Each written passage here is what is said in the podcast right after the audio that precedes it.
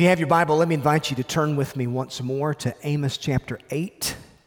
And this morning I want us to consider verses 11 through verse 14 of Amos chapter 8. We looked at the entirety of this chapter in our time together last week. And you'll remember that the context of this chapter is a vision of a basket of summer fruit, which Amos was shown by the Lord. And the ripened fruit was a fitting picture of the northern kingdom of Israel because God had said that they were ripe for his judgment due to their refusal to obey his word. And so their opportunity for repentance had come to an end. And just like the summer comes to an end, and with it a time for harvesting, so they had come to the close of a window of opportunity. And I showed you that within this chapter, there is a comparison being made as Israel is likened to this basket of summer fruit that's been picked, ripened fruit that's already picked. There is a corruption that's been exposed in verses 4 through 6 because for Israelite society, greed was more important than God. Things were more important than people. Material increase was more important than personal integrity. And for all of this and more, God was holding his people accountable. And once his judgment began to work itself out in their midst, the Lord says that it would result in convulsions throughout the land. Their society would be shaken by an experience involving disaster. The land would tremble, the sun would be darkened, their streets would be filled with mourners. And it all really emphasizes the point that when man gets out of step with God, the world that God has made gets out of step with man. And you think about how this is true, you see this in Genesis chapter 3. The ground itself was cursed because of Adam's sin. And so for Israel, their worship was in shambles. As a result, their world would be in shambles.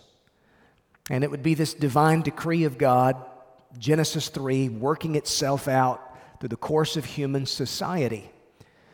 And really, the explanation of the uncertainties and the tragedies that often afflict the world through natural laws is a result of sin, going all the way back to the Garden of Eden, going all the way back to what we read in Genesis chapter 3.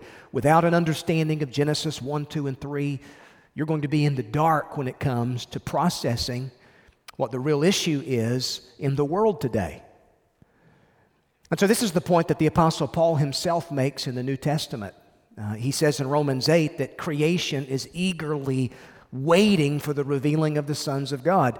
He says that the creation was subjected to futility as a direct result of the curse.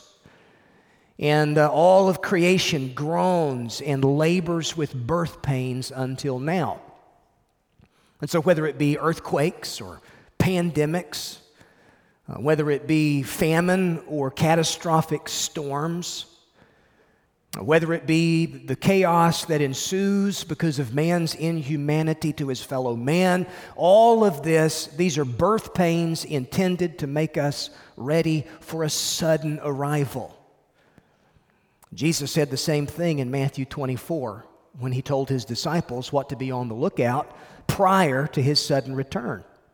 He says, be careful that no one deceives you. Many are going to come in my name claiming to be the Savior. They're going to deceive many. You'll hear of wars, rumors of wars.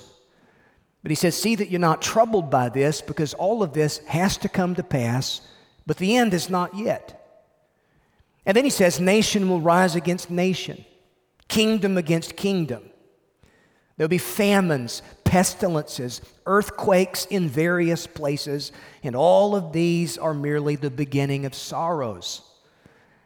And these types of events will increase in terms of their frequency and their intensity the closer that we get to the coming of the Lord. And all of this, it's the judgment of God working itself out through natural occurrences as well as the fallout of man's conflicting kingdoms. But behind the scenes, this is God at work, working to bring sinful man back to himself. Every time that some disaster happens, it ought to be a reminder to us of our accountability to our Creator and just how much we need Him. So God is warning the people through Amos that they're ripe for the picking. And by refusing to repent and believe the word, they would be left to reap the consequences of their sin.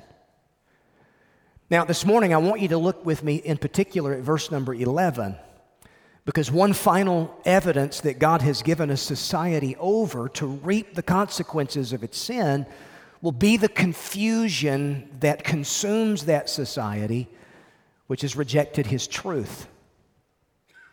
And so notice what the Lord says there through the prophet, verse 11. The Bible says, Behold, the days are coming, declares the Lord God, when I will send a famine on the land. Not a famine of bread, nor a thirst for water, but of hearing the words of the Lord. They shall wander from sea to sea and from north to east. They shall run to and fro to seek the word of the Lord, but they shall not find it. And in that day the lovely virgins and the young men shall faint for thirst. Those who swear by the guilt of Samaria and say, As your God lives, O Dan, and as the way of Beersheba lives, they shall fall and never rise again. What we find in these pictures is a society in the grip of confusion.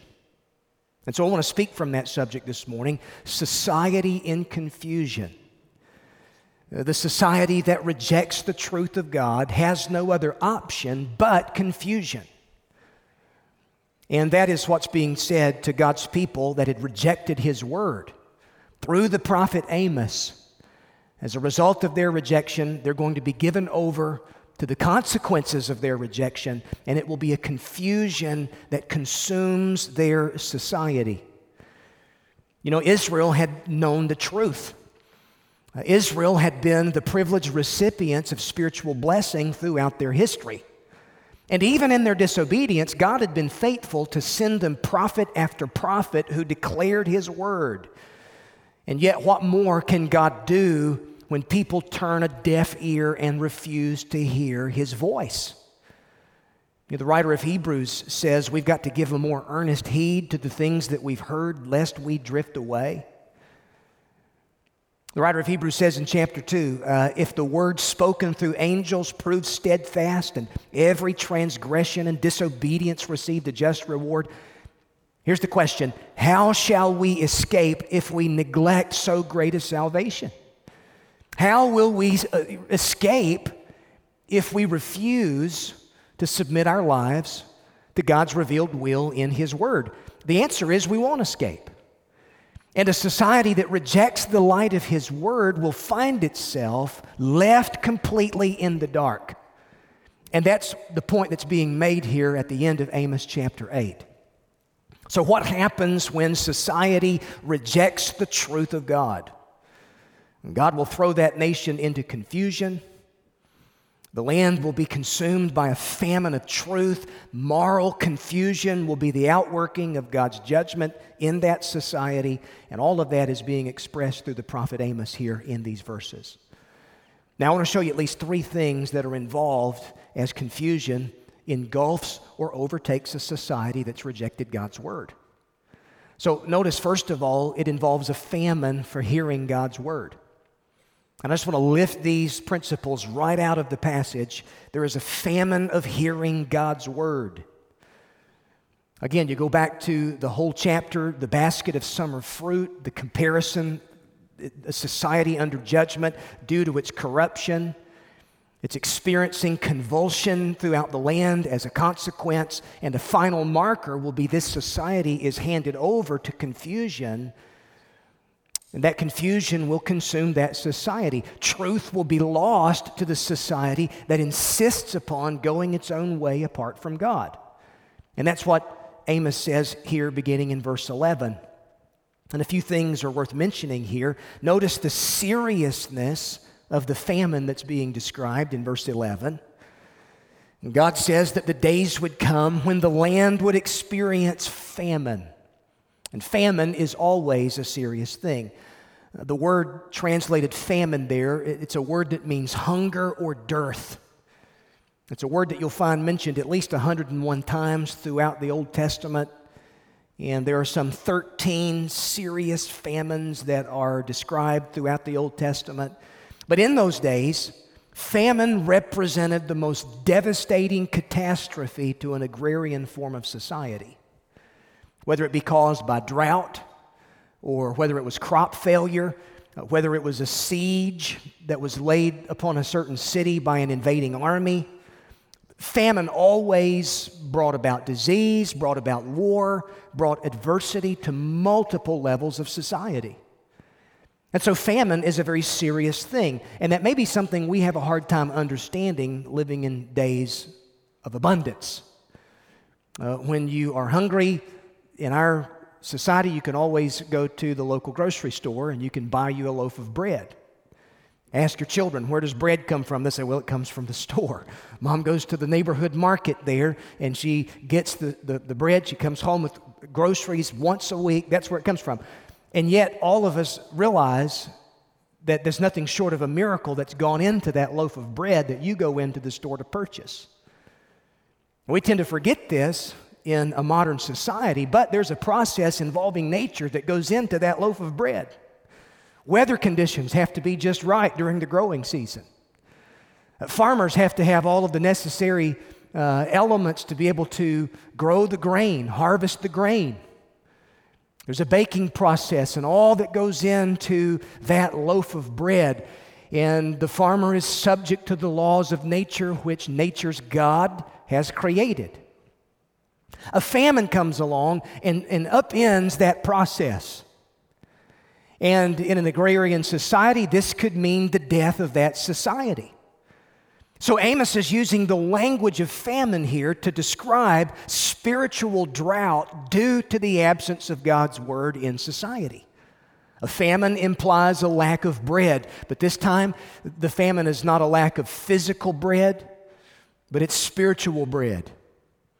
It's not a lack of satisfaction for their stomachs, it would be a lack of satisfaction for their souls.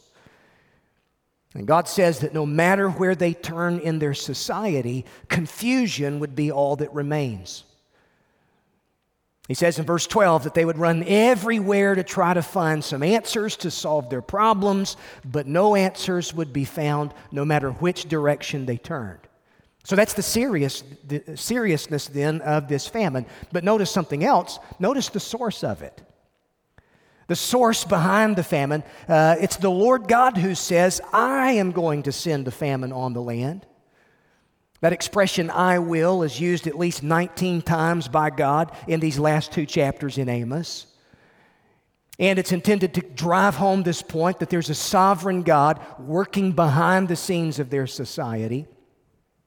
It's the Lord God uh, who is sovereign, sovereign Lord. Some translations say sovereign Lord there. And so the message that's being conveyed is that God is sovereign over the circumstances of life, and in this case, He's handing the nation over to the confusion that would ensue as the result of having rejected His truth. And so the lesson here is this God is sovereign over the happenings of our lives, and He will use whatever means are necessary to achieve His purposes. And in this case, He's sending this famine as means of His judgment. Not a physical famine, but a spiritual famine.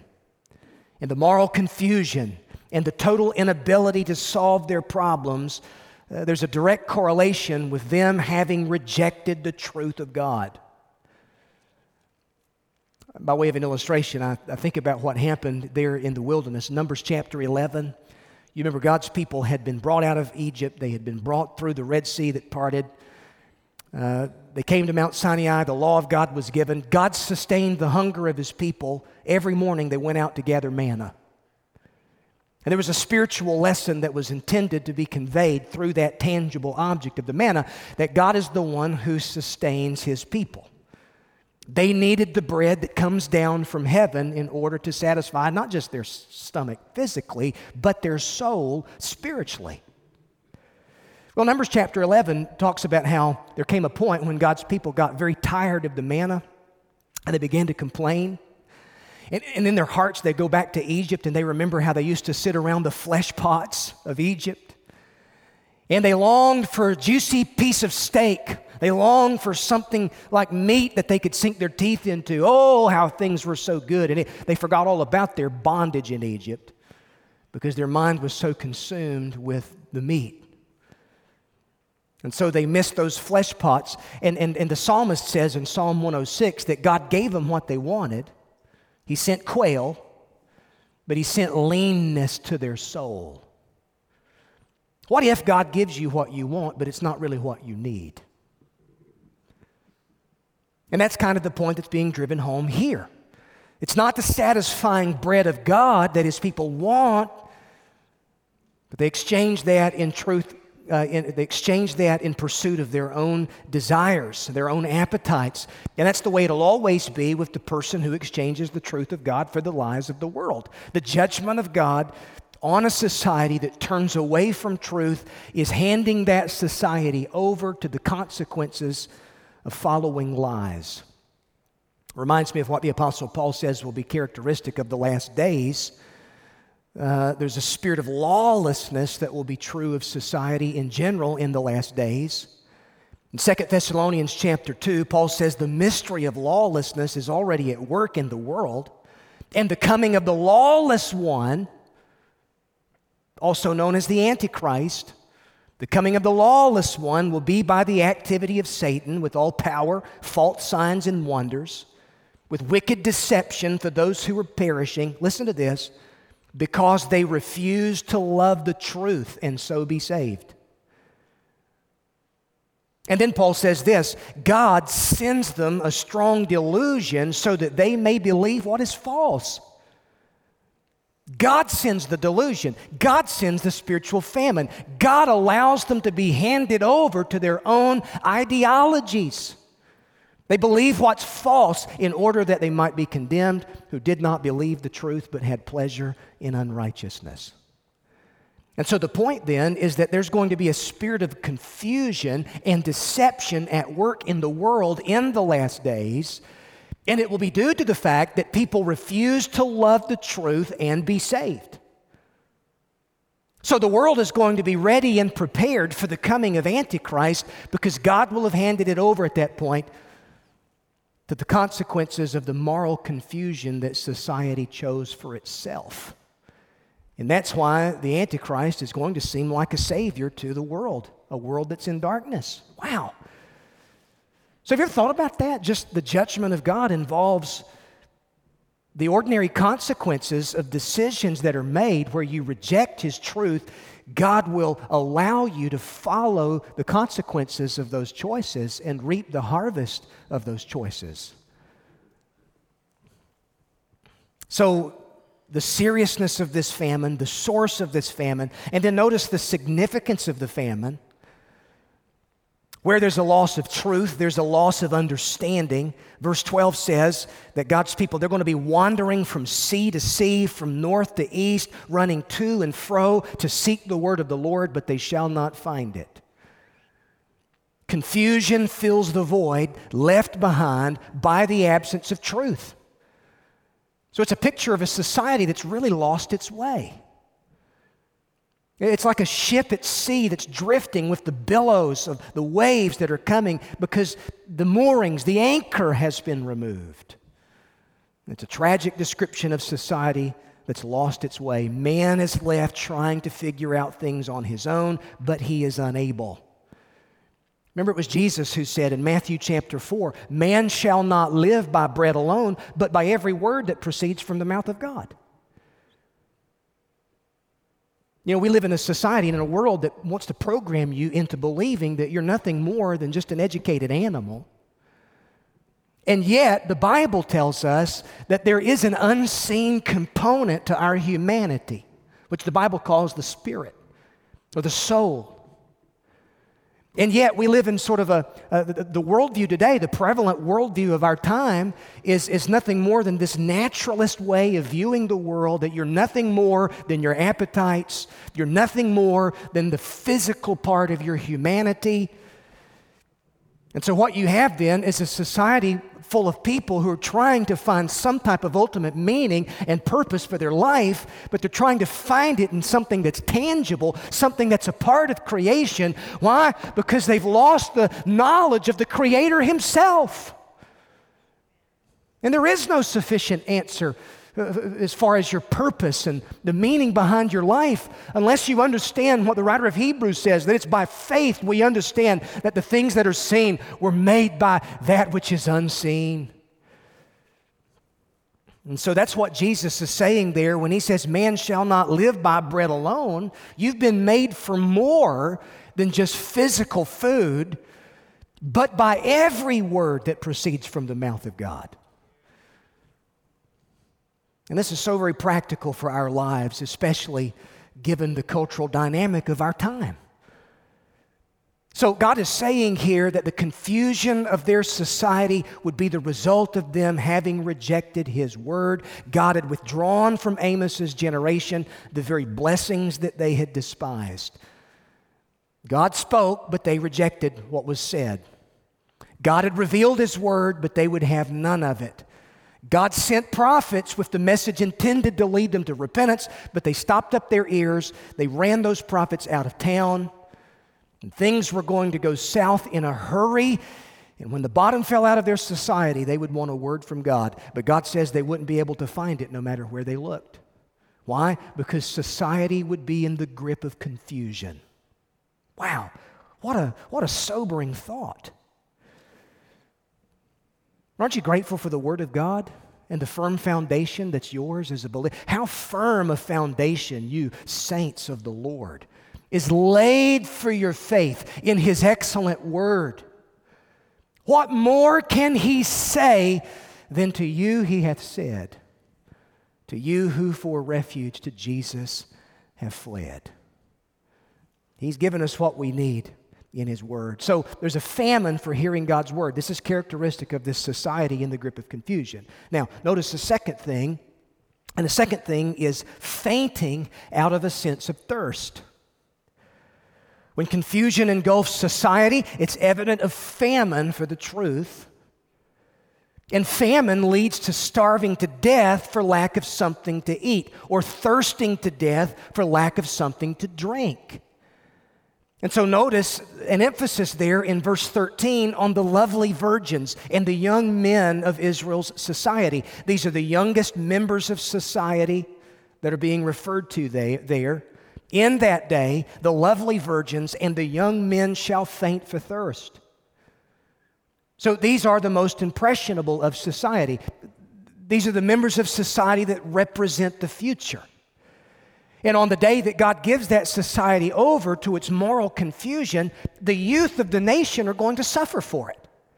They don't know which end is up. They're not able to process right from wrong because of the confusion that's handed down to them by their leaders. And so the chaos of society then is going to take its toll out on the nation's youth. So Amos is painting this picture here of young people in the prime of life not having a clue as to what life is really all about. Which, by the way, I don't know anybody, you know, in, in the prime of life as a young person who truly understands what life is all about. We're figuring out all of those things. And every now and then you'll hear someone say something like this well, just give, give them space to sow their wild oats. Anybody ever tell you that? When you were coming along?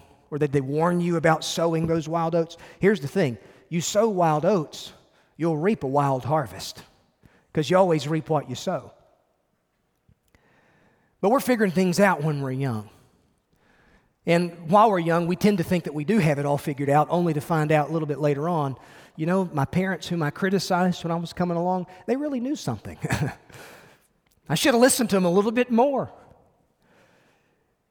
So here you have young people fainting for thirst because society has nothing to offer them to drink. Instead, they've worshiped false gods, referred to there in verse number 14.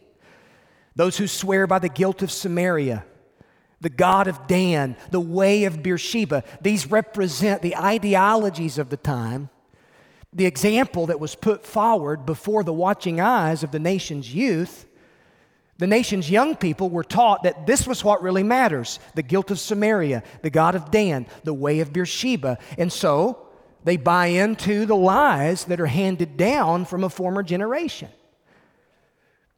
Alec Motyer says this He says, The coming generation is the hope of the future, but it comes as heir to the present generation, and for all of its energy and confidence, it's not sufficient in itself for the strains of life. It's the youth of the nation who get hooked on or hooked after the guilt of Samaria, the God of Dan, the way of Beersheba. The very readiness for something new, which is proper to their youth, makes them fair game for the religious quacks, the isms of the time, and the fads and fancies of the time. But as Amos sees it, they're fainting for thirst. Out of an undiagnosed longing for God's truth, that an earlier generation had deprived them of the possibility of finding. That's a mouthful of a statement right there. So it's the youngest of the generation, the youngest of society who get caught up with the fads of the times, who buy into the ideologies of the times, and those ideologies may in fact be destructive and corrosive and detrimental, but they don't know it because there's nobody there to show them a better way. And so it's a dead end street. When truth goes, hope and the future go with it, and as goes the nation's young people, so goes the nation. I would commend an organization to you known as the Impact 360 Institute. You could check out their website, a lot of helpful articles there, especially if you are concerned for the next generation, which all of us should be. If you've got children in your home, teenagers in your home, maybe you're a grandparent uh, who you, your grandchildren you, you're, you're so concerned about, but Impact 360 Institute. There was an article that they did, that they released a couple years ago. They did a joint survey uh, or research project with, uh, with the Barna Group.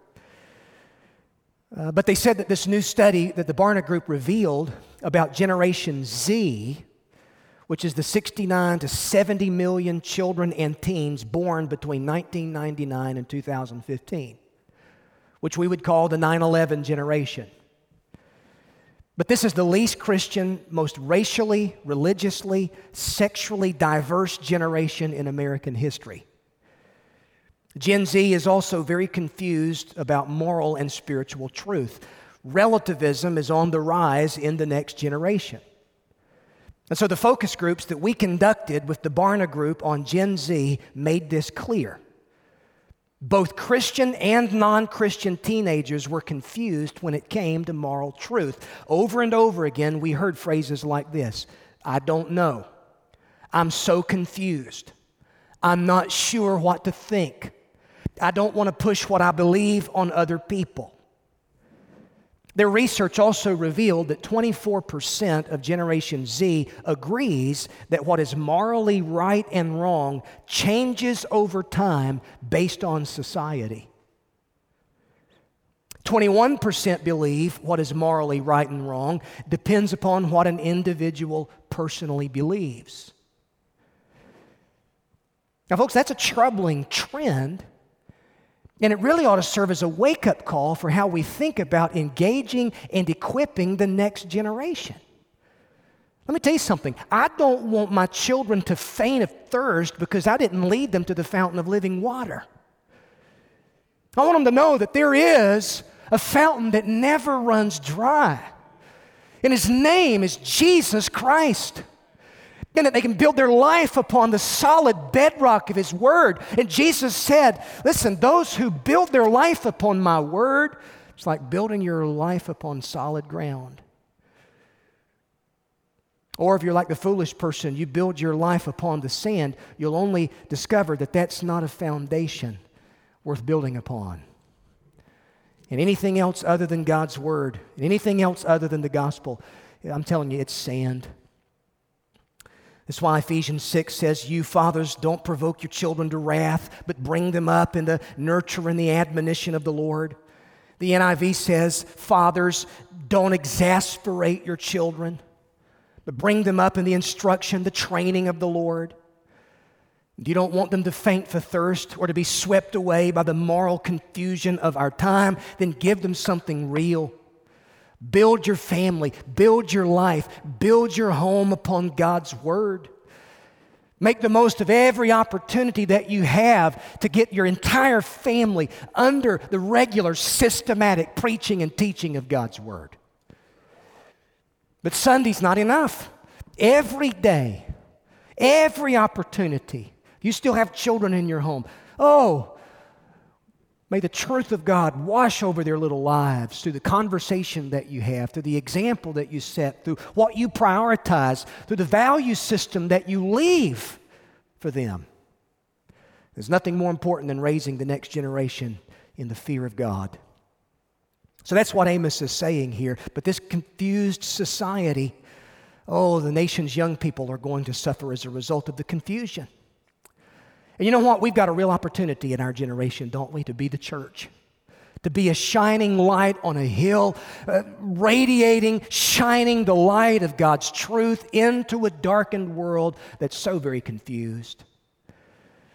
So, when confusion engulfs a society, it will be a famine of God's word.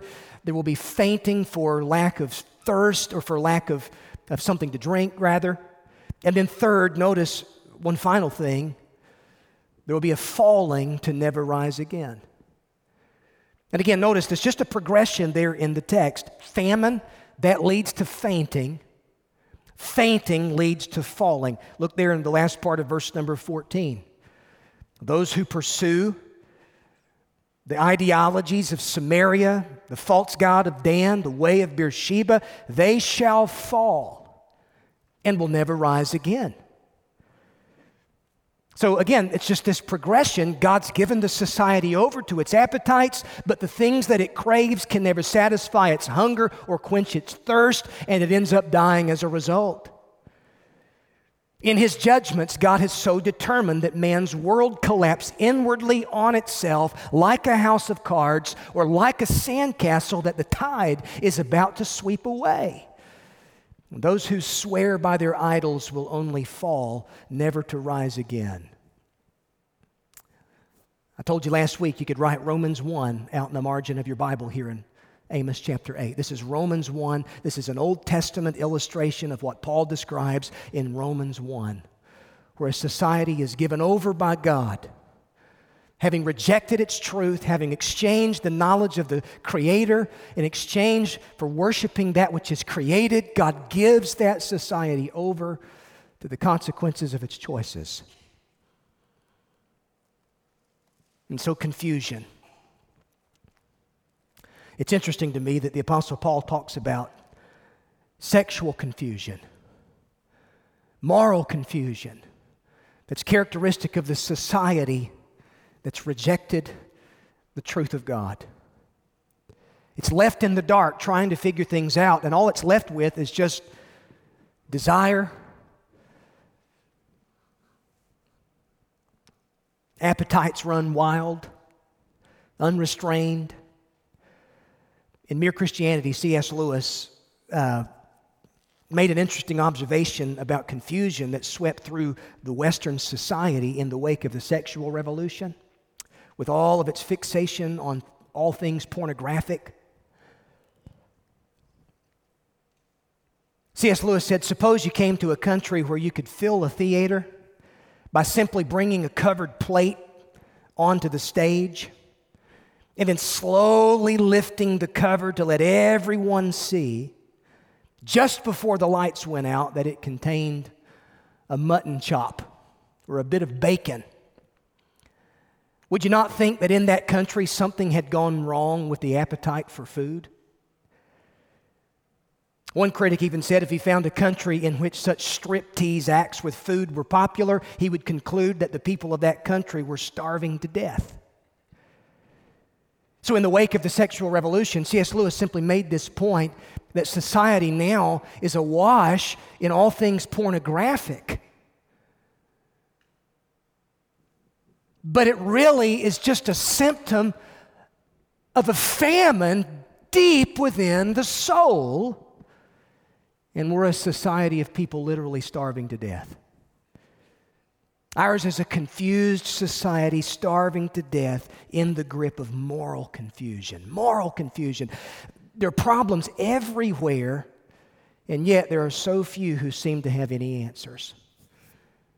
And then you add to the fact, add to the fact that our nation's leaders are like the blind trying to lead the blind. Do you not find it just a bit ironic this week that our president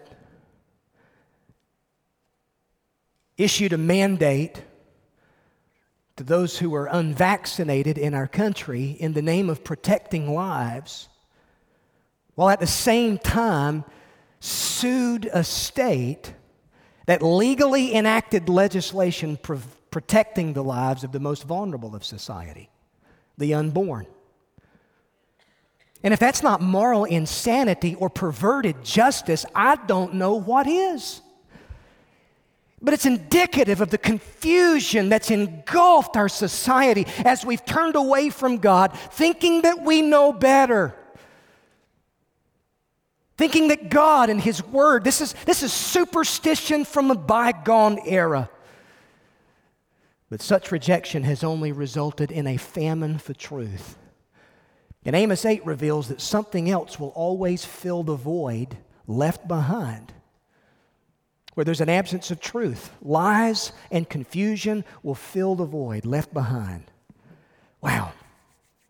What a sobering passage of Scripture. God's going to say, I'm going to send a famine that's worse than you not having food, worse than you not having water to drink. This is not a famine for bread. This is not a thirst for water. I'm going to send a famine for hearing the words of the Lord. Be grateful for God's word in your life this morning.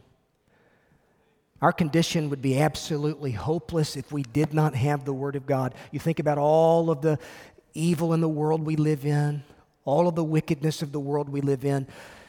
If we didn't have God's Word, we'd be totally in the dark. But thank God that He's given us insight about who He is, how to know Him, how to look to Him in terms of our future. And Jesus Christ is the answer. God has spoken. And John says, the Word became flesh and dwelt among us. The writer of Hebrews says, In times past, God spoke to our fathers through the prophets in many times, in many ways, but in these last days, He has spoken through His Son, the Lord Jesus. And He's the answer for our confused world. Let's stand for prayer this morning.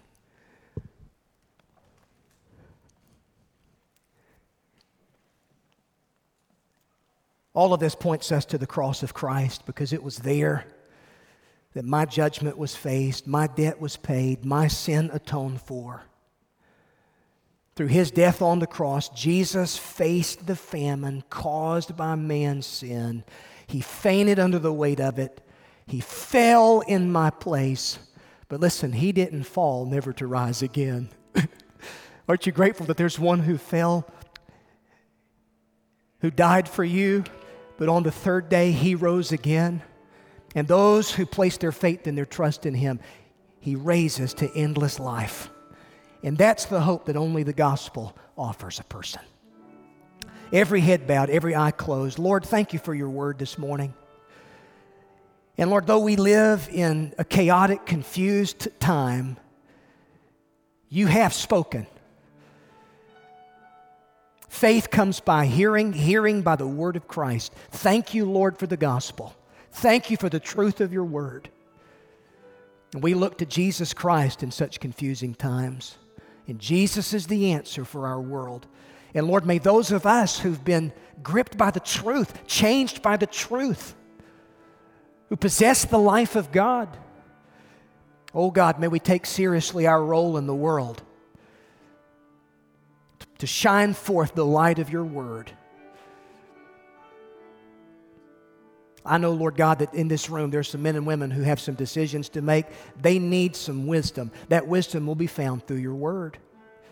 Wisdom for the family, wisdom for our church, wisdom in the world. God, you provide it all right here in your word, and we're grateful. In Jesus' name we pray this morning. Amen